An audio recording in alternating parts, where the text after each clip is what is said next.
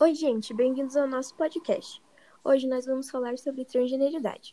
Esse podcast foi desenvolvido para a aula de Direitos Humanos e Diversidade. Eu sou a Madu. Eu sou a Ju. Eu sou a Ana. E eu sou a Nicole. Nós somos acadêmicas do curso de Psicologia do Centro Universitário FAI. E hoje temos um convidado super especial para nos ajudar com esse assunto que muitas vezes é visto como tabu.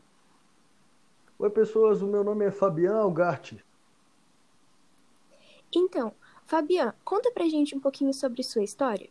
E você pode explicar pra gente também o que é a transgeneridade e qual a diferença entre transexual e transgênero? Bom, pessoas, é assim, ó. Eu sou um homem trans, eu tenho 46 anos, eu estou em transição no tratamento hormonal desde 2017, tá?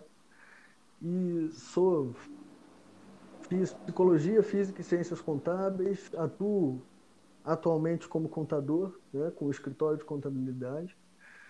E vou explicar para vocês, assim, mais ou menos em linhas gerais, o que, que é esse barato de, de, transgênero, o que, que é esse negócio de gênero, tá?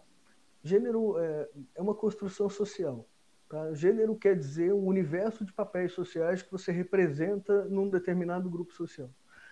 É, na nossa sociedade, na sociedade islâmica judaico-cristã, é, nós temos os dois gêneros principais, tá? que é, é, é masculino e feminino, chamados homem e mulher, que são gêneros que são vinculados diretamente à genitália e associados ao sujeito assim que ele nasce. Tá? Então, quando você nasce, eles vão olhar para sua genitália e vão dizer que gênero você tem. Isso é o que a gente chama de uma determinação de gênero vinculada ao sexo. Tá? A nossa sociedade diz que só existem gêneros vinculados ao sexo aparente, ao sexo genital com o qual você nasce. Então, ou você é homem ou você é mulher. E se você é homem, é porque você nasceu com determinada genitália, e se você é mulher, é porque você nasceu com outra genitália. Isso é o que nós chamamos de associação de gênero com o sexo. Tá? Na nossa sociedade, a gente chama de homem o sujeito que nasce com uma genitália dita masculina e chamamos de mulher o sujeito que nasce com a genitália dita feminina.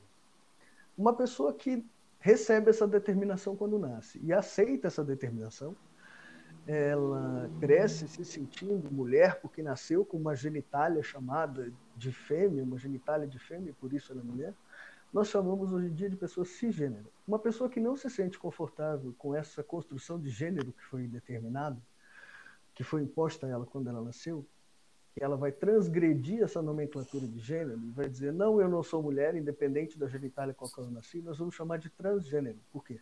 Porque vai contra essa construção de gênero que foi imposta a ele ao nascimento. Tá? A nossa sociedade é uma sociedade binária, ela trabalha só com dois gêneros. Você vai encontrar sociedades, é, como alguns aspectos de sociedades indianas, que são sociedades que têm até três gêneros, algumas sociedades é, indígenas americanas que têm vários gêneros, porque têm diferentes papéis sociais e cada é, papel social recebe um, um determinado gênero.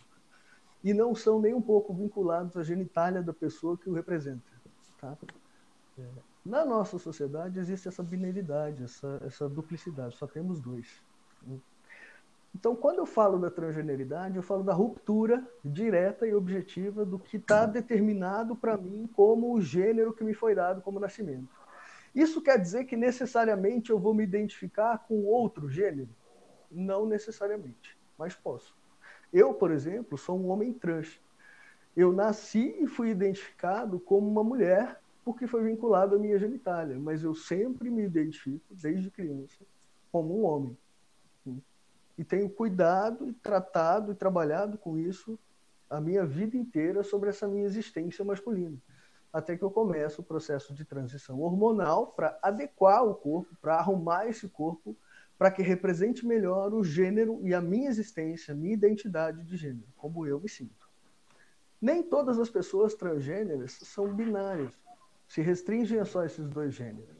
Então, o universo da transgeneridade, ele além de incluir as pessoas trans que são binárias, que são homens trans e mulheres trans, eles também criam uma diversidade de gêneros, gêneros não binários, gêneros fluidos, tá? Vocês provavelmente já devem ter dado uh, uh, uma olhada nesse tipo de conteúdo. Essa ruptura com a construção social de gênero, com o papel social de gênero, não faz com que essas pessoas sejam menos humanas ou menos existentes ou tenham menos é, é, é, direitos que as outras pessoas. Só faz com que elas percebam que a sua identidade de gênero é diferente daquilo que lhe foi imposto quando você é criança. Como, por exemplo, as mulheres recebem a imposição de ter que ficar brincando de ser dona de casa, diarista e babá, enquanto os meninos vão brincar de carrinho, de astronauta e de ir para a lua. Né? Esse tipo de construção de gênero é uma coisa que a gente rompe. Tá? Quando eu quero é, construir essa nova perspectiva de gênero, construir essa minha nova perspectiva de gênero, o que, que eu posso fazer? Eu posso buscar diferentes tratamentos.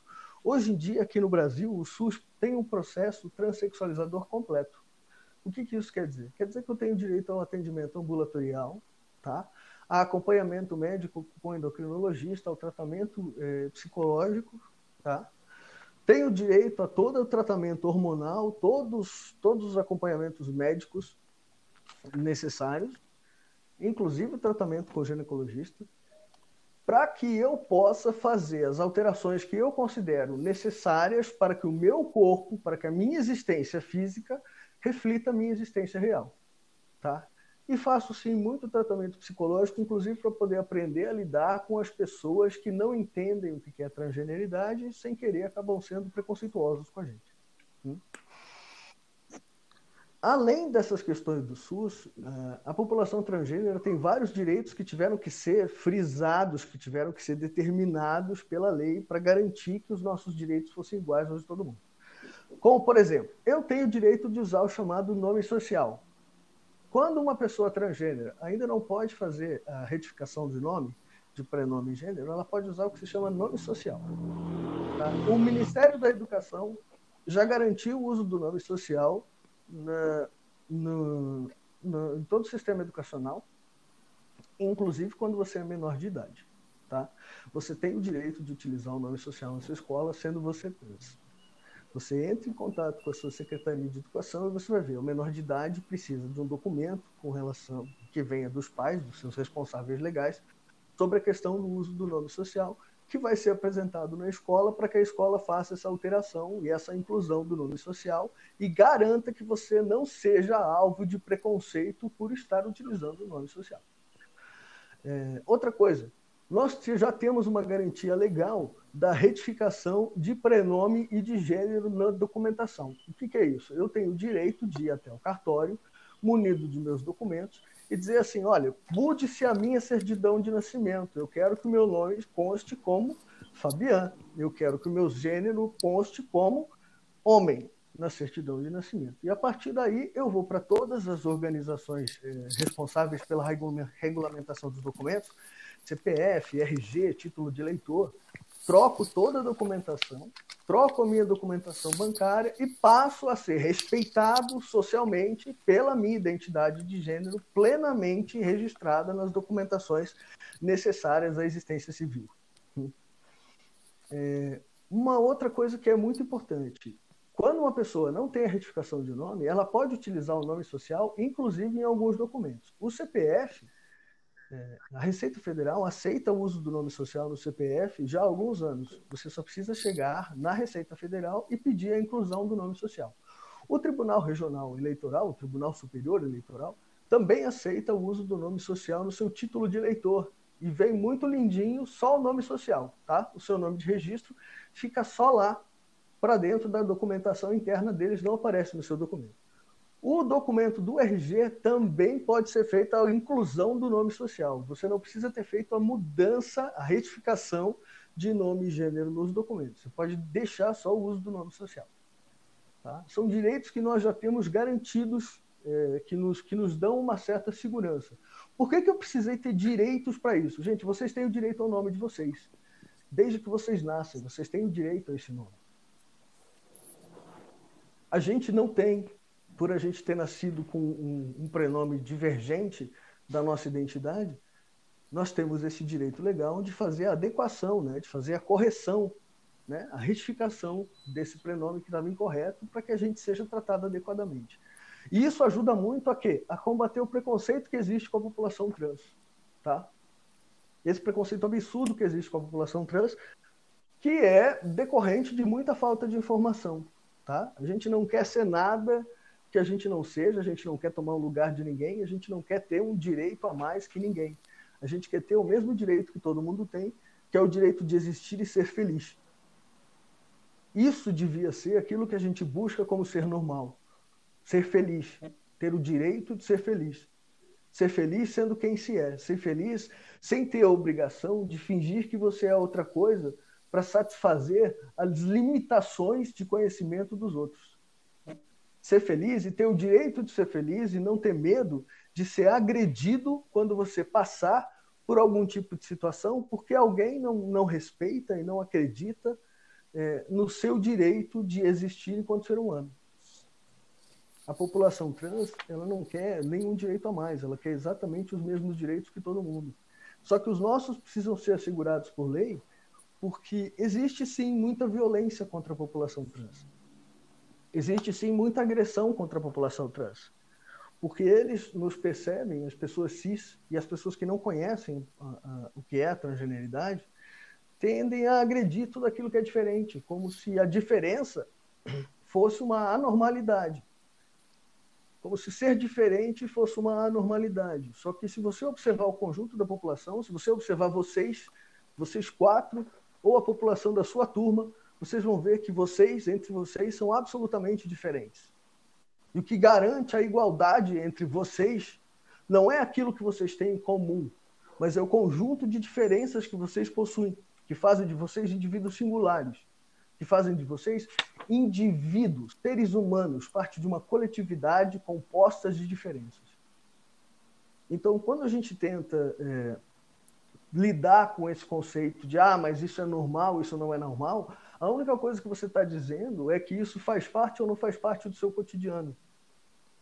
Porque para alguém que trabalha com física quântica, não é normal ficar falando de psicologia, porque isso são invencionices, que são desnecessárias ao trabalho que ele faz, que são distrações. Quanto que várias vezes, quando a gente está trabalhando em psicologia, falar de física quântica é divergir para um assunto sobre o qual não se tem o menor conhecimento. Mas isso não diminui nem a importância da psicologia, nem a importância da física quântica. São só diferentes. Uma não é normal e a outra não é anormal. O mesmo acontece com a existência humana.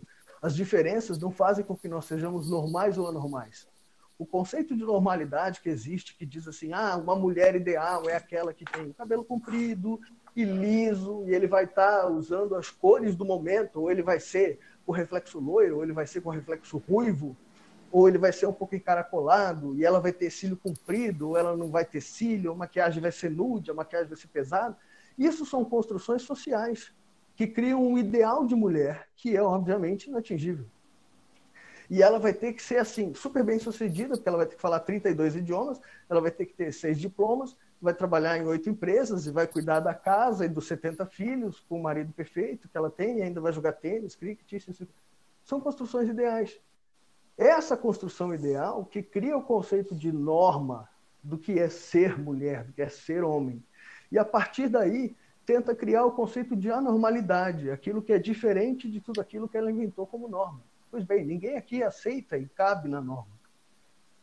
Ninguém aqui é tudo isso. Né? Como nem todo homem é o Rodrigo Uller. A gente não consegue criar uma churrasqueira do nada criar um monte de ovelha, tosar elas todas, depois matar, desossar e montar uma casa inteira e depois fazer toda a comida e malhar e ser modelo e ser inteligente e ser casado com a Fernanda, não dá. A gente não consegue ser tudo isso. Eu, pelo menos, eu, eu consigo, eu faço café. Hum. E estudo. Hum. E tento ser engraçado, jogo videogame. É. Não dá, não dá para a gente atingir esse ideal, esse objetivo mítico de ser essa coisa normal. A gente precisa parar de pensar que a normalidade é importante, porque quando você olha muito bem para a normalidade, você acaba percebendo que a normalidade ela é limitante e ela acaba sendo muito cruel com as pessoas. E ela acaba podando você da sua capacidade de ser feliz do seu jeito, só porque você não deu conta de ser esse conjunto de 96 mil pessoas ao mesmo tempo, que parece normal. Isso é frustrante acaba deixando a gente muito irritado e a gente acaba cobrando da normalidade dos outros. E isso acaba gerando muito preconceito e muita irritabilidade. E isso vem para a população trans. Quando as pessoas chegam e dizem para mim como eu já, já, já ouvi várias vezes, de formas indiretas. Como é que você quer ser homem se você nem quer ser, fazer um exercício de sentar aqui com a gente para falar mal de mulher? Falei, por que não precisa, né? Não precisa. Posso construir um homem que seja diferente disso. Posso construir um homem que não precise ser machista. Podemos fazer uma outra coisa. Só que a população trans recebe toda essa cobrança de não, mas se você é mulher, você tem que ser assim. Se você é homem, você tem que ser assado. Do jeito muito mais cruel e duro do que a própria população cis recebe essa cobrança. E essa cobrança acaba gerando uma violência, acaba se tornando um preconceito muito grande. Porque quem é você, do alto da sua existência, da sua identidade, que luta com um monte de inseguranças que você tem a respeito de si mesmo, para dizer quem é o outro, se o outro é ou deixa de ser mulher, homem, ou nem isso ou nem aquilo. Quem é você para dizer que o outro tem ou não tem o direito de ser feliz? Quem é você para ficar com tanto ódio do fato de uma pessoa querer existir ser ela mesma, a ponto de você ameaçar a integridade psicológica e física dessa pessoa? A população trans, dentro do universo da população LGBT, é a população mais vulnerável, é a que mais é assassinada, não só no Brasil, como no mundo. O Brasil é um dos países que mais mata travestis e transexuais no planeta. E isso é uma coisa que afeta a nossa população de um jeito muito severo. Quer ver? É, eu converso muito com meninos trans do país inteiro e com alguns de fora também. É, todos relatam um problema e boa parte deles, os daqui de Curitiba, via de regra, conversam comigo é, eles querem ajuda para fazer uma coisa muito simples, que todo mundo faz todo dia e nem pensa sobre isso. Eles querem ajuda para ir no banheiro. No banheiro público, no banheiro do shopping. Eles querem companhia para ir no banheiro do shopping. Sabe por quê? Porque eles têm medo. Eles têm medo do preconceito das pessoas, eles têm medo do que as pessoas preconceituosas podem fazer. Porque uma pessoa preconceituosa que se sente no direito de odiar alguém só porque esse alguém existe, ela pode realmente se sentir no direito de bater em alguém só porque esse alguém existe. E a gente não tem como saber quem é e quem não é preconceituoso. E nesse ponto eu vou fazer um paralelo com o que acontece com as mulheres à noite andando na rua. Uma mulher sozinha à noite andando na rua que se depara com uma pessoa vindo na sua direção, que é um homem de 2,10 metros e dez de altura, enorme, capaz de evidentemente de subjugar fisicamente, ela tende a fazer o quê? A atravessar a rua para o outro lado, independente dele ser ou não uma ameaça. É uma questão de preservar-se, não é? É o que eu digo. Nem todo Aedes aegypti passa dengue, mas não dá para saber, né? Como é que você vai identificar qual que é e qual que não é? A população trans passa por isso a três por dois, andando na rua. A gente passa por isso querendo ser atendido, quando você entra num lugar para ser atendido, a pessoa te olha de cima a baixo, e se você não for cisnormativo, se você não parecer muito é, com uma pessoa cisgênera, ela evidentemente te trata mal. Você acha que a gente não tem medo de ir ao banheiro? Você acha um, um homem trans está no começo do processo hormonal? Ele tem me medo de ir ao banheiro, gente. Ao banheiro. Vocês já pararam para pensar sobre medo de ir ao banheiro? ao banheiro, que é uma coisa simples. Exatamente. Isso faz parte do quanto a gente sabe sobre a violência que a população trans pode receber por causa da, do preconceito trazido pela ignorância. E por isso que eu acho muito legal e agradeço muito o convite de vocês para a gente poder falar sobre isso, para eu ter a oportunidade de falar sobre isso, porque acho importante que a gente comece a fazer discussões sobre informações a respeito da existência da população LGBT, sobre a existência da população trans e sobre a desistência desse processo tão cruel de normalidade que acaba é, minimizando a importância e, e a, a, singularidade das nossas diferenças, que no, nos faz pessoas tão sensacionais, cada um do seu jeito, e que todo mundo merece, de fato, o direito de ser feliz sendo quem se é. Eu agradeço muito a oportunidade de A vocês. gente que agradece a sua participação né? De você que é uma pessoa que tem poder de fala, você pode falar sobre isso. E antes de você se retirar, a gente gostaria muito de pedir que Se você pudesse deixar uma mensagem para as pessoas que não conseguem ainda entender isso de transexualidade, o que você diria para essas pessoas? Olha, gente, é assim, ó. A internet é um lugar sensacional, ela tem de tudo, e eu sei que quando a gente quer procurar uma informação, como todo mundo, né? Você consegue encontrar na internet três horas da manhã como é que o orangotango corre com o ovo numa colher segurando o ornitorrinco no outro braço. Você consegue achar isso na internet. Então você consegue procurar informações sobre diversidade de gênero, sobre identidade de gênero. Procure informações sobre identidade de gênero junto à população LGBT. Procure lugares que te forneçam informação formados por essa população. Tá? É, procure, por exemplo, sites como a Associação Nacional de Travestis e Transsexuais, a ANTRA. Desculpa, eu tenho cães. Desculpa. Procurem a Aliança Nacional LGBTI, procurem os, as ONGs LGBTs que existem na sua cidade, na sua religião. Vocês vão encontrar fontes de informação. E assim, ó, como tudo aquilo que você não conhece, como tudo aquilo que você não sabe, se você não sabe como lidar com a pessoa, se você não sabe como tratar a pessoa, seja respeitoso, seja gentil. Você não sabe, você não sabe como tratar, você não sabe como chamar, você chega para a pessoa e diz assim: Oi, tudo bem? Como é que você gostaria de ser chamado? Como é que você gostaria de ser tratado? Como você quer que eu te chame? Só isso já dá para qualquer pessoa, sendo ela cis ou trans, a sensação de estar sendo acolhido, de estar sendo recebido, de estar sendo educadamente chamado a fazer parte. Isso faz parte de uma construção de uma sociedade que seja mais empática, mais gentil. Uhum. Né? Eu acho que é basicamente isso. Muito, muito obrigada pela sua participação. Bom, Fabiana, muito obrigada pela sua explicação, que foi tão completa sobre esse assunto. Ficamos muito felizes de ter encontrado você para ajudar a gente a abordar esse assunto, porque só a gente falando sobre isso fica algo muito vazio. Então, queria muito te agradecer pela sua participação. Ah, eu queria agradecer muito a sua ajuda e a sua disposição para acolher as nossas dúvidas e nos ajudar mesmo a entender um pouquinho desse universo que a gente não não tem muito conhecimento e não bom, não tinha muito conhecimento antes de começar a fazer esse trabalho e que foi muito muito bom é, poder conhecer um pouco e eu até me emocionei aqui, pensando quão absurdo é a, a disparidade de tratamento que as pessoas têm com pessoas heteronormativas e cisgêneras com as pessoas transgênero ou que estão fora do padrão de normalidade criado pela sociedade. E essa questão do padrão de normalidade, a gente também né, vale relembrar que o normal está sempre em constante mudança, né? Então, acaba sendo até irônico você falar que algo é normal, sendo que amanhã não pode mais ser normal. Então, é, é até. Sim, verdade. Né? Retomando alguns conceitos essenciais que o Fabio trouxe, é bom lembrar que identidade de gênero é como a pessoa se vê, podendo ser então como mulher, homem como gênero neutro ou bigênero.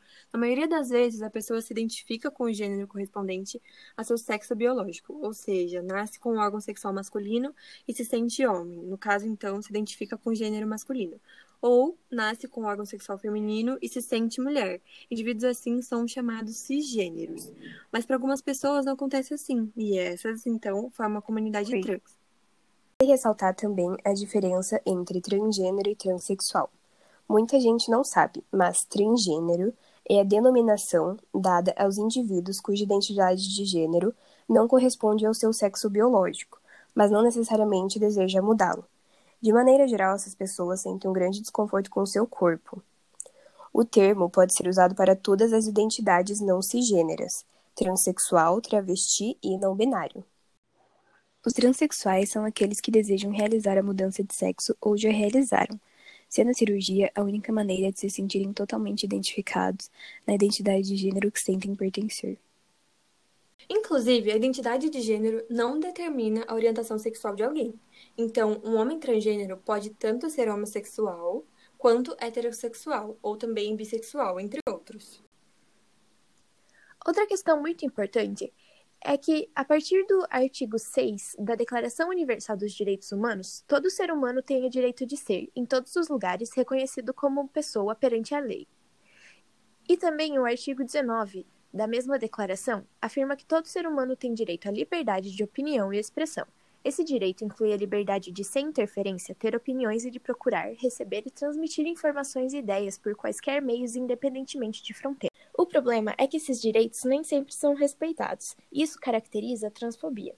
A transfobia é o preconceito, ódio e violência dirigidas às pessoas transgêneras, sem elas terem feito absolutamente nada, com exceção de simplesmente existirem. Então, caso você presencie alguma situação de transfobia, seja você trans ou não, você pode denunciar. Sobre esse assunto, nós pesquisamos e descobrimos os estados que possuem delegacias especializadas para tratar os crimes de homofobia e transfobia. E eles são a Paraíba, o Piauí, São Paulo, Sergipe e o Mato Grosso do Sul. Já o Paraná, ele não conta com essas delegacias, mas ele tem um grupo técnico de trabalho LGBTQ+, que é formado por representantes de diversas instituições. Já os outros estados, em que não há essas delegacias, as denúncias elas podem ser feitas pelo Disque 100, que é o Departamento de Ouvidoria Nacional dos Direitos Humanos, e pelo número da Polícia Militar, o 90. A outra forma que tem de fazer denúncia é um aplicativo chamado TODXS, que é o primeiro aplicativo no Brasil que recolhe informações sobre a comunidade LGBTQ+. É, bom, fazendo esse trabalho, a gente procurou um filme sobre essa questão para a gente assistir e comentar aqui no nosso podcast. E então a gente encontrou o filme Girl, que é um filme bem ilustrativo, aliás, sobre a transexualidade. Ele conta a história de Lara, que nasceu no corpo biológico de um menino e sonha em ser uma bailarina profissional. Inclusive, o filme tem um mega apelo emocional sobre essas cenas de ensaios de balé da personagem, mostra muito ela lidando com o próprio corpo.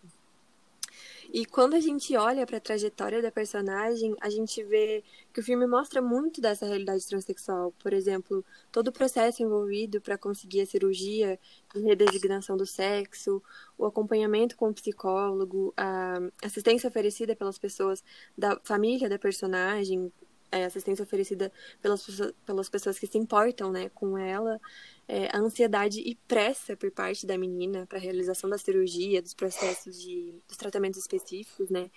E o que a gente achou muito interessante é o fato de, mesmo estando tudo encaminhado, tudo de acordo com o desejo dela, da Lara, né? A insatisfação com o corpo dela ainda acompanhava muito ela, né? E tanto que em um momento do filme é falado bem assim, é viva o presente, para ela. Mas o que acontece é que ela não quer viver o presente estando naquele corpo que ela sente tanto desconforto. Por isso a pressa, a ânsia pelo dia da cirurgia, né? Porque para ela é só depois disso, depois da própria cirurgia, que ela vai de fato se sentir que de fato ela vai ser mulher. Não basta ela saber que ela é mulher, não basta ela se sentir assim. Ela precisa de veja ela de fato como uma mulher, como o que ela é mesmo. O que talvez só aconteça quando seu corpo estiver totalmente dentro dos padrões sociais que definem o que é ser mulher. Ela quer ser vista como como mulher sem nenhum porém, sem nenhum mas, digamos assim. Sem essa de, ah, ela é uma mulher, mas é transexual. Não, ela quer ser vista, entendida e admitida na sociedade como uma mulher e ponto final. Acredito que seja esse também um desejo muito forte do, da pessoa transexual, né? Simplesmente assim. E outro ponto muito relevante que a gente encontrou no filme é o fato de que quem não entende a transexualidade tende a considerar e tratar isso como uma anomalia, né? Essas pessoas têm muita dificuldade de entender que, no caso da Lara, por exemplo, ela é uma mulher que veio ao mundo no corpo de um menino, mas essas, pessoas continuam enxergando Lara que é uma mulher como um menino, o que causa, como o Fabio disse, na pessoa trans um constrangimento tristeza e desconforto enorme. Então a gente achou esse filme muito interessante para ilustrar mesmo um pouquinho dessa realidade trans e a gente recomenda bastante que vocês assistam. O nome é Girl e tá na Netflix. Mas assistindo esse filme e dando uma pesquisada, a gente também observou que apesar do filme tá tentando é, tá dando uma abertura para a discussão da transgeneridade e da transexualidade, é, o ator principal que faz a Lara é um menino cisgênero. Então, mesmo nesse meio em que a, a população trans está, entre aspas, sendo mostrada, dando a voz para eles, mesmo assim, eles não estão sendo representados de forma correta, porque uma pessoa cisgênero está interpretando uma pessoa trans. Por quê? Por que, que uma pessoa trans não pode, não pode fazer esse papel? Eu acho, e teve muitas críticas nesse filme, pesquisando na internet, a gente achou que teve muitas críticas por causa disso. E é super justo, super válido, porque se o filme é sobre uma garota trans, por que que o ator que fez a personagem principal não era trans? O nome da mulher que inspirou esse filme é Nora Monsecourt e ela é uma mulher trans que seguiu, começou a, a carreira dela como bailarina e ela sentiu muita dificuldade nesse meio, principalmente porque o balé, a dança é uma, é uma das modalidades assim mais sexistas, realmente, porque tem a parte do homem e tem a parte da mulher. E a escola dela não admitiu que ela é, fizesse aula junto com as meninas. Então, esse filme é inspirado nela. Acho que eu falo por todas quando eu digo que a realização desse trabalho com essa temática nos fez perceber como a transgeneridade é um assunto nada debatido e ensinado nas escolas, e que existem até mesmo pessoas que nunca tiveram contato com nada desse gênero ao longo de suas vidas, o que mostra que é importante que isso seja tratado e que haja representatividade. A gente percebeu como nós mesmos não sabíamos nada sobre esse assunto e como é essencial entender e ter a consciência de que transgêneros existem, estão em todos os lugares e que é preciso aprender sobre eles para que possam ser tratados com o respeito que merecem e que tenham um lugar e oportunidades em meio à sociedade regida por padrões. Percebemos também que os transgêneros são considerados como anormais e tratados de forma diferente, mas a gente tem que criar a consciência de que a normalidade é relativa para cada indivíduo. Afinal, somos um planeta constituído pelas mais diversas culturas, e tentar impor um padrão de normalidade em cima dos seres humanos parece até ironia, já que a única coisa que devemos ter em comum é o respeito. Por fim, é, nossa proposta com esse trabalho foi de falar sobre o assunto e informar principalmente o nosso público-alvo jovens e universitários, sobre a realidade de muitas pessoas que muitas vezes não são ouvidas por falta de espaço na mídia e na sociedade em si. Quando a gente escolheu esse tema, a nossa principal motivação para abordar a transgeneridade foi quando a gente estava pesquisando e a gente se deu conta que, por mais que nós, jovens, e com todo o acesso à informação, não tínhamos quase nenhum conhecimento sobre o assunto, é, a gente ficou muito surpresa é, uma vez que a gente está vivendo uma época de maior tolerância e empatia por aquilo que a gente considera diferente do nosso ponto de vista. Eu espero que esse podcast tenha esclarecido muitas dúvidas e que, assim como a gente, vocês tenham conseguido aprender bastante e que a partir de agora vocês comecem a olhar com um olhar diferente para essas pessoas que elas não são anormais, elas só são diferentes de você e tá tudo bem. Obrigada, meninas. Muito obrigada, Fabian, por ter tirado um tempinho para falar com a gente. É, obrigada por nos ajudar muito com o seu papel de fala. E um agradecimento especial também à professora Mariana, que nos permitiu ter esse momento aqui agora. Obrigada a todo mundo que ouviu a gente até agora. Muito obrigada e até a próxima.